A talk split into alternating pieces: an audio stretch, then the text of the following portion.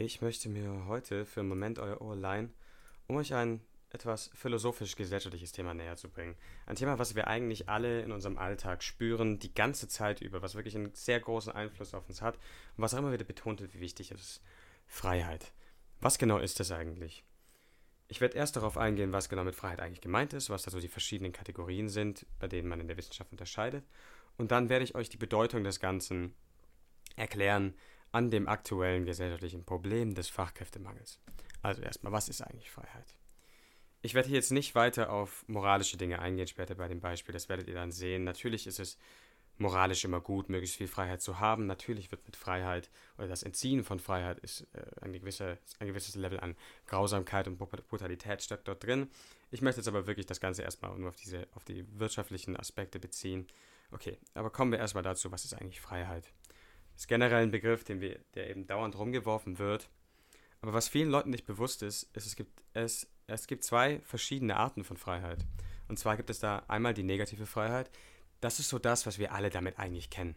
Das ist also eigentlich quasi die nicht vorhanden, das Nichtvorhandensein eines Zwanges, der ein zu etwas zwingt. Wir sprechen hier also von einer Freiheit von des Individuums. Ich werde es noch häufiger mit Freiheit von bezeichnen. Es bezeichnet also eine Art Befreiung von Pflichten oder das Fehlen von Zwängen. Man kann das zum Beispiel ökonomisch betrachten. Man muss zum Beispiel heutzutage nicht arbeiten. Nicht unbedingt. Wer heute wer heutzutage nicht arbeitet, wenn nicht morgens zu einer Arbeit geht, da steht nicht die Polizei vor der Tür, die zwingt einen nicht arbeiten zu gehen. Es hat keine auferzwungenen Folgen. Niemand zwingt einen arbeiten zu gehen. Genauso hat man eben auch freie Berufswahl, jetzt in ökonomischer Hinsicht. Niemand zwingt einen, einen gewissen Beruf auszuüben, auch wenn es natürlich gewisse ähm, Gründe gibt, warum man dennoch dahingeschoben wird. Man könnte das Ganze aber auch staatlich betrachten. Staatlich haben wir relativ viel negative Freiheit in unserer aktuellen Zeit. Beispielsweise haben wir keine Wehrpflicht mehr, das heißt es besteht kein Zwang von einer höheren Instanz, dass wir in die Armee gehen müssen. Wir haben außerdem die Möglichkeit, obwohl wir in einer Demokratie leben, zum Beispiel auch nicht wählen zu gehen. Es gibt niemanden, der uns dazu zwingt. Und auch gesellschaftlich ist es ein großer Aspekt, wo wir eben viel Freiheit gewonnen haben, hier bei uns im Westen. Beispielsweise, wir können frei wählen, zu welcher Religion wir gehören möchten. Wir können frei wählen, zu welchen Vereinen wir gehören möchten. Wir können frei wählen, wen wir heiraten möchten. Wir können frei wählen, wie wir aussehen wollen, was wir tragen wollen, wie das beispielsweise im Iran bei den Frauen aktuell mit dem Kopftuch nicht der Fall ist. In der Hinsicht hat sich wirklich richtig viel getan bei uns in der Welt. Jetzt kommt aber der zweite Aspekt von Freiheit, den viele Leute häufig nicht beachten, welcher aber eigentlich mindestens genauso wichtig ist. Und zwar, das nennt sich positive Freiheit. Es ist im Gegensatz zur negativen Freiheit, was ja die Freiheit von ist, ist positive Freiheit die Freiheit zu. Es ist also die Freiheit des Individuums, etwas zu tun, also die negative Freiheit, welche man hat, auch tatsächlich umsetzen zu können. In unserer heutigen Welt ist das häufig an Geld gebunden. Es können aber auch physische Dinge beispielsweise sein. Ein, ein Mensch, der in einem Rollstuhl sitzt beispielsweise, der hat die Freiheit, theoretisch eine Treppe hochzugehen, aber nicht wirklich die Freiheit, das auch tatsächlich zu tun. Hier, fing, hier hat er also die negative Freiheit, hat er. Die positive Freiheit fehlt in dem Fall aber. Und ich habe ihm, wie gesagt, vorhin jetzt das Beispiel des Fachkräftemangels gewählt, um euch das Ganze ein bisschen genauer zu verdeutlichen, was ich damit meine und auch um so ein bisschen vielleicht euch meine, meine Weltdarstellung näher zu bringen, die irgendwo auch entstanden ist aufgrund des Wissens über diese positive Freiheit, von der man relativ selten etwas weiß. Denn in der heutigen Welt, wenn man nicht arm, wenn man nicht äh, reich geboren wird, sondern eben arm, dann benötigen wir den Staat und genau zu sein den Sozialstaat, um uns eben diese positive Freiheit zu geben, denen es ansonsten uns fehlt. Die benötigen wir bei der freien Berufswahl, bei der Wahl der Bildung etc. Und darauf möchte ich jetzt eben genauer eingehen. Das haben wir beispielsweise in der Schule.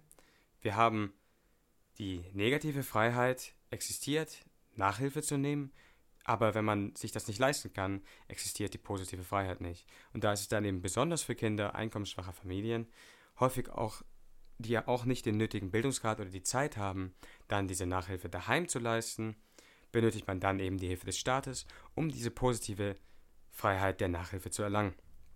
Genauso sieht es aus mit Essensgeld oder Geld für Materialien, wie beispielsweise, was hat man ganz stark gesehen, Computer in der Pandemie. wessen Eltern nicht so reich waren, um mehrere Laptops daheim zu haben, sagt man, sagen wir mal, es gab nur einen Laptop für die Kinder, es, man hatte aber zwei weitere Geschwister, dann war es verdammt schwierig, ähm, am Unterricht teilzunehmen. Dementsprechend, das ist ein Mangel an positiver Freiheit. Oder diesen Kindern fehlt es dann eben auch häufig an ähm, mangelnder positiver Freiheit, um außerhalb des Unterrichts weiterzuüben. Beispielsweise in Informatik. Ich weiß nicht, ob, ich der, ob das ein Begriff ist, aber es gibt sowas wie den Arduino. Das ist ein kleiner Computer, mit dem man, ähm, den man an Dinge anschließen kann, den man verdrahten kann, den man programmieren kann. Das kostet natürlich. Genauso sieht es eben aus mit Schreibmaterialien, Rucksäcken, Zusatzbüchern, beispielsweise für die Abschlussprüfung. Und da kann man dann eben nicht einfach sagen, genau, die Kinder hatten das falsche Mindset, hätten sie mal mehr in Faber-Castell-Aktien investiert, sondern hier haben wir eben, eben klare Bereiche, in denen positive Freiheit vom Staat oder von der Gesellschaft irgendwie kommen muss, damit diese Menschen das auch tatsächlich tun können. Und genauso sieht es eigentlich im Studium auch aus. Eine der bekanntesten, eine der bekanntesten Instanzen, welche positive Freiheit im Studium liefert, ist natürlich das BAföG. Das BAföG gibt einem die positive Freiheit, dieses Studium wovon man die negative Freiheit hat, es tatsächlich auszuüben. Also es gibt niemanden, der einem, der einem verbietet, studieren zu gehen.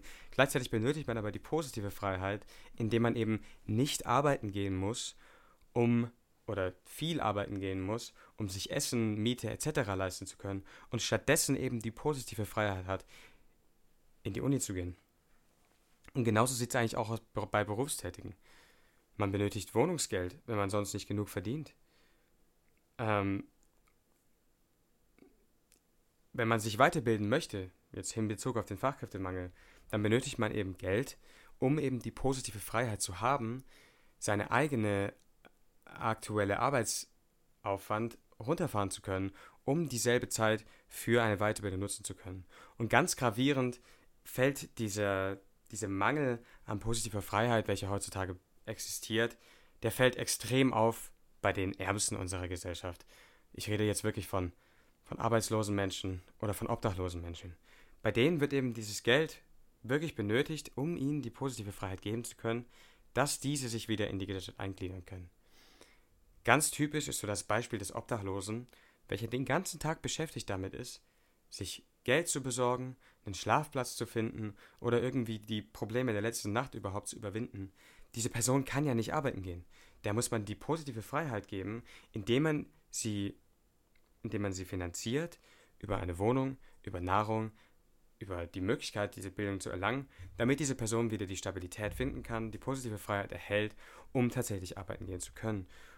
Genauso sieht man es eben auch bei, bei Langzeitobdachlosen. Wer langzeitobdachlos ist, benötigt positive Freiheit, um Bildung nachgehen zu können oder eine Therapie eingehen zu können, wenn man keinen Platz bekommt oder sich vielleicht einfach einen Platz nicht leisten kann. Genauso mit beispielsweise Obdachlosen, welche aufgrund von Suchtkrankheiten auf der Straße gelandet sind. Diese benötigen eben die positive Freiheit, dass ihnen jemand das ermöglicht, in eine Entzugsanstalt gehen zu können. Genau, deswegen, das ist so ein bisschen der Punkt. Diese, diese philosophische Ansicht von Freiheit, dieser negativen und positiven Freiheit, hat für mich wirklich diesen Glauben fermentiert, dass wir in der heutigen Welt in die schwächsten Mitglieder unserer Gesellschaft investieren müssen, um ihnen die positive Freiheit zu geben, um wertvolle Mitglieder dieser Gesellschaft zu werden. Und ich bin deswegen überzeugt, dass jeder Euro, der in die positive Freiheit einer Person geht, mit Zinsen zurückerwirtschaftet wird. Abgesehen davon, wie gesagt, ich habe hier jetzt mit voller Absicht jegliche moralischen Aspekte weggelassen. Natürlich ist es auch einfach grausam, Menschen so etwas nicht zu geben. Aber ich wollte es jetzt erstmal einfach auf, diesen, auf diese rein ökonomische Betrachtungsweise reduzieren.